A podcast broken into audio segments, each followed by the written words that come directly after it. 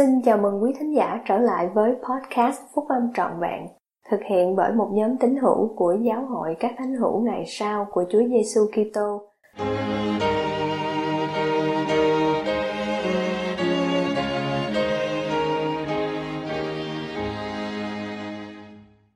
Một công cụ trong tay của Chúa, bài của anh cả Cyril Smile, thuộc nhóm thuốc số thầy 70 đăng trong tạp chí Liahona tháng 7 năm 2022 của Giáo hội các thánh hữu ngày sau của Chúa Giêsu Kitô.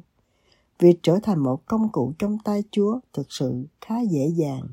Chúng ta chỉ cần sẵn lòng để cho Thánh Linh hướng dẫn và có can đảm để tuân theo những thúc giục của Ngài. Đó là trường hợp mà cha mẹ vợ tôi gia nhập giáo hội vào năm 1968. Một người truyền giáo trẻ tuổi muốn trở thành một công cụ trong tay Chúa để giúp mang gia đình họ đến với giáo hội. Cha mẹ vợ của tôi đã gặp những người truyền giáo một lần, nhưng sau đó cha vợ của tôi không muốn tiếp tục. Sau đó một người truyền giáo mới, anh cả Fraser, được chuyển đến khu vực này và người truyền giáo trẻ tuổi này cùng người bạn đồng hành của anh ấy đã cảm thấy được thúc giục phải đến thăm và phục sự gia đình này. Anh cả Fraser đã có thể làm cảm động lòng của những người trong gia đình theo cách mà những người truyền giáo khác đã không làm được. Trong tháo sáng tiếp theo, những người truyền giáo đã phục sự nhu cầu của gia đình này. Cuối cùng, cha mẹ vợ của tôi đã được Thánh Linh làm cảm động và gia nhập giáo hội. Họ đã nhận được những phước lành khi chúng tôi lập và tuân giữ các giao ước. Qua họ, thêm nhiều gia đình nữa đã gia nhập giáo hội và nhận được các phước lành của phúc âm. Điều này xảy ra một phần là nhờ vào một thanh niên đến từ Utah đã sẵn lòng để cho Thượng Đế ngự trị trong cuộc sống của mình. Anh ấy đã có can đảm để bỏ lại tiện nghi của mái ấm gia đình, học một ngôn ngữ mới và phục vụ Chúa ở Brazil. Cách đây khoảng một năm, vợ tôi, Alessandra, đã nhận được một tin nhắn trên điện thoại từ một chị phụ nữ trong tiểu giáo khu nhà của chúng tôi ở Brazil. Đã hơn hai năm kể từ khi họ gặp nhau lần cuối, chị này viết, và một trong những ngày tồi tệ nhất trong đời, tôi không biết là làm thế nào mình đã đến nhà thờ.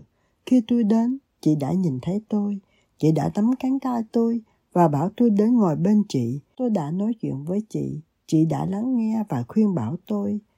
Đây dường như là một cuộc trò chuyện bình thường vào lúc ấy, nhưng hóa ra đó lại là cơ hội để vợ tôi trở thành một công cụ trong tay Chúa. Vợ tôi đã phục sự chị phụ nữ đáng mến và đang trải qua một thời gian thử thách. Alexandra không thực sự nghĩ về điều đó. Vợ tôi chỉ cảm thấy được thúc giục để lắng nghe và đưa ra lời an ủi cùng hành động theo sự thúc giục. Bây giờ, hơn hai năm sau, vợ tôi nhận được tin nhắn bày tỏ lòng biết ơn này từ chị phụ nữ đó. Qua những sự kiện này, tôi đã biết được rằng chúng ta không cần một sự kêu gọi để trở thành công cụ trong tay Chúa. Chúng ta chỉ cần có ước muốn. Vậy, nếu các ngươi mong muốn phục vụ Thượng Đế thì các ngươi được kêu gọi để làm công việc của Ngài. Trong kinh cựu ước, chúng ta đọc về một người khác mà đã phục vụ như là một công cụ trong tay của Thượng Đế. Eserte là một thiếu nữ một coi cha mẹ từ nhỏ, bà được người anh họ mặc đô chê nuôi dưỡng. Sau khi ly hôn với hoàng hậu Vả Thi, vua Asueru đã chọn Eserte làm hoàng hậu mới Vua thương mến Eserte nhiều hơn các cung nữ khác và nàng được ơn trước mặt vua hơn những người đồng trinh. Eserte là người Juda nhưng nhà vua không biết điều đó. Haman, một trong số các cẩn thần của nhà vua, đã được thăng chức được đặt ngôi người trên các quan trưởng ở cung vua và ông ta đã âm mưu trừ diệt, giết chết và làm cho hư mất hết thảy dân Juda trong một ngày đó, vô luận người già kẻ trẻ con nhỏ. Khi Eserte biết được âm mưu của Haman, thì mặt Mô Chê đã thúc giục Eserte đến nói chuyện với nhà vua. Việc làm như vậy gây ra rủi ro lớn nhất cho cá nhân bà, nhưng bà đã thu hết can đảm từ những lời của mặt Đô Chê. Ông ta nói, song nào, ai biết rằng chẳng phải vì cớ cơ hội hiện lúc này mà ngươi được vị hoàng hậu sao? Bà nói, nếu tôi phải chết thì tôi chết, và đi đến gặp nhà vua mà không được triệu đến. Đây là một tội đáng chết. Nhờ lòng dũng cảm của mình, Esote đã có thể gây ảnh hưởng đến nhà vua. Vì vậy, nhà vua đã ban hành một chiếu chỉ tha mạng cho dân Juda. Trong chiếu chỉ này, nhà vua ban phép cho dân Juda ở trong các tỉnh các thành của nước Asueru hiệp lại bằng binh vực sanh mạng mình. Esote sẵn lòng trở thành một công cụ trong tay Chúa. Cuộc sống vương vâng lời và tận tụy của bà đã chuẩn bị cho bà. Khi nghĩ về việc bà đi vào cung vua mà không được vua chịu đến, tôi kinh ngạc trước lòng can đảm của bà. Điều này nhắc tôi nhớ đến lời mời của Chủ tịch Russell M. Nelson cho tất cả chúng ta. Hãy để cho Thượng Đế ngự trị trong cuộc sống của chúng ta. ECT đã sẵn lòng để cho Thượng Đế ngự trị. Mạc Đô Chê, người anh họ của ECT, cũng là một công cụ trong tay Chúa. Ông ta đã nuôi dạy ECT nên người. Ông ta đã cho bà sự ủng hộ, lòng can đảm và nguồn cảm ứng. Chúng ta đều có một vai trò và mỗi vai trò đều quan trọng và then chốt như nhau. Chúa đặt ECT vào cung vua với một mục đích để cứu dân Juda, cũng giống như Ngài đã làm với ECT. Chúa đặt chúng ta vào nơi chúng ta có thể giúp đạt được các mục đích của Ngài. Vì lý do này, chúng ta cần phải sẵn sàng và xứng đáng khi đứng trước những cơ hội Ngài ban cho. Các cơ hội để trở thành một công cụ trong tay Chúa đều ở xung quanh chúng ta. Trách nhiệm của chúng ta là phải sẵn sàng hành động. Thường thì chúng ta không biết những cơ hội đó sẽ tự xuất hiện vào lúc nào hoặc bằng cách nào.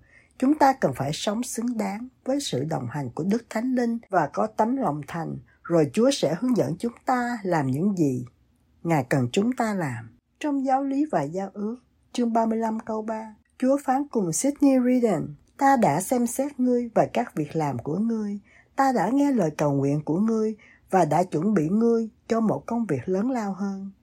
Chúa biết chúng ta và có một công việc cho mỗi chúng ta để làm. Đôi khi đó là một công việc mà chỉ chúng ta mới có thể làm được. Công việc này có thể được làm trong nhà khi cha mẹ giúp đỡ một người con trai hoặc con gái đang gặp khó khăn hoặc công việc này có thể nằm trong các trách nhiệm của giáo hội chúng ta thật ra, công việc này có thể có vào bất cứ lúc nào, bất, ở bất cứ nơi đâu và với bất kỳ người nào chủ tịch Dieter F. Uchtdorf khi còn là đệ nhị cố vấn trong đệ nhất chủ tịch đoàn đã nói tôi đã giao cho anh chị em các trách nhiệm vì một lý do có lẽ có những người và những tấm lòng mà chỉ có anh chị em mới có thể tác động được một cách tốt lành mà thôi. Có lẽ không một ai khác có thể làm điều đó theo cách tương tự. Chủ tịch Usdo cũng nói, khi chúng ta nói theo tấm gương hoàn hảo của đấng cứu rỗi, bàn tay chúng ta có thể trở thành bàn tay của Ngài, đôi mắt của chúng ta trở thành đôi mắt của Ngài, tấm lòng của chúng ta trở thành tấm lòng của Ngài, giống như Esote Mạc Đô Chê, anh cả Fraser, vợ tôi và nhiều người khác, chúng ta đều có thể là công cụ trong tay của Chúa.